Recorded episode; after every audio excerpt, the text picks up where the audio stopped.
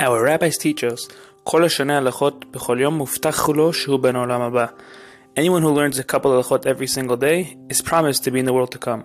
Halachim was created to help you fulfill that mission by teaching Halachot every single day and is now learned by thousands around the world.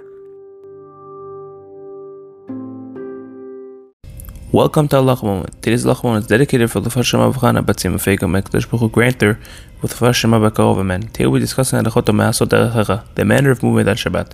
Today's question is, may one run on Shabbat?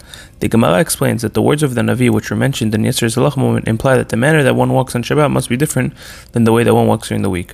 The reason for this prohibition is that rushed walking or impatient movement is the disruption of the serenity of Shabbat and a distraction of its honor. That being said, Running, rushed walking, taking big steps, jumping, and skipping are all prohibited forms of movement on Shabbat. In a future halachah, we will be Hashem discussing examples where one may run or jump on Shabbat. Have a great day. If you enjoyed this halacha moment and would like to help us spread Torah to thousands throughout the world, please consider dedicating a future halacha moment by visiting halachamoment.com forward slash donate or by WhatsApping 305 707 7259.